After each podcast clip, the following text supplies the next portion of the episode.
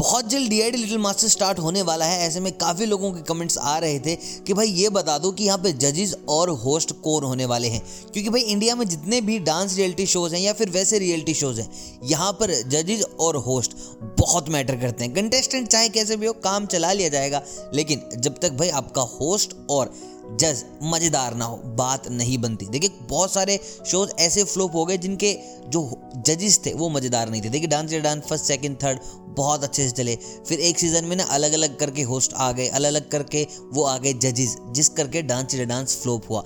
लेकिन काफ़ी शोज़ ऐसे हैं जो जजेस और होस्ट के कारण हिट हुए। जैसे कि राघव जुयाल, धर्मेश, पुनीत, शक्ति, रेमो की ये जोड़ी, जहाँ पर होस्ट और जजेस मिलकर एक बहुत तगड़ा कॉम्बिनेशन बनाते हैं। मैं आज आपको बताने वाला हूँ डी लिटिल मास्टर के बारे में कि भाई यहाँ पर क्या पैतरा होने वाला है। होस्ट कौन होंगे और कौन होने वाले हैं यहाँ पर आपके डांस जजेस।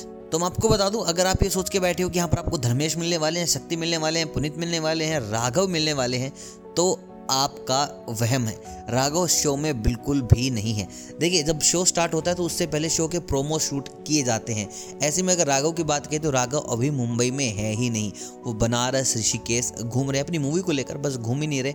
अभी पिछले कुछ दिनों से वो काशी में हैं। तो मैं आपको बता दूँ, राघव का कोई भी दूर दूर तक ताल्लुकात नहीं है डी लिटिल मास्टर से।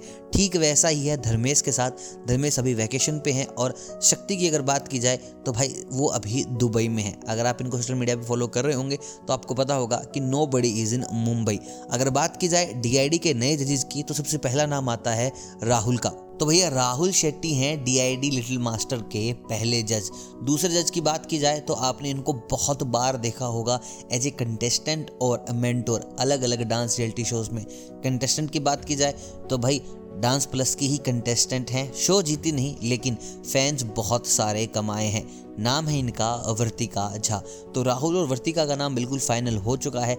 तीसरा जजेस का नाम अभी लटका हुआ है। अब देखते हैं भाई तीसरा जज कौन होगा। काफ़ी लोगों का कहना है कि डेफिनेटली बी राधा शेरपा आएँगे, लेकिन उनके चांसेस भी बहुत कम नज़र आ रहे हैं। तो यहाँ पर थोड़ा बहुत चांस बन सकता है, मौका बन सकता है पोल का। लेकिन भाई, अगर तीनों ही के तीनों ही नए डांसर ले लिए, नए कोच ले लिए, नए जजेज ले लिए तो शो की टीआरपी नीचे जा सकती है।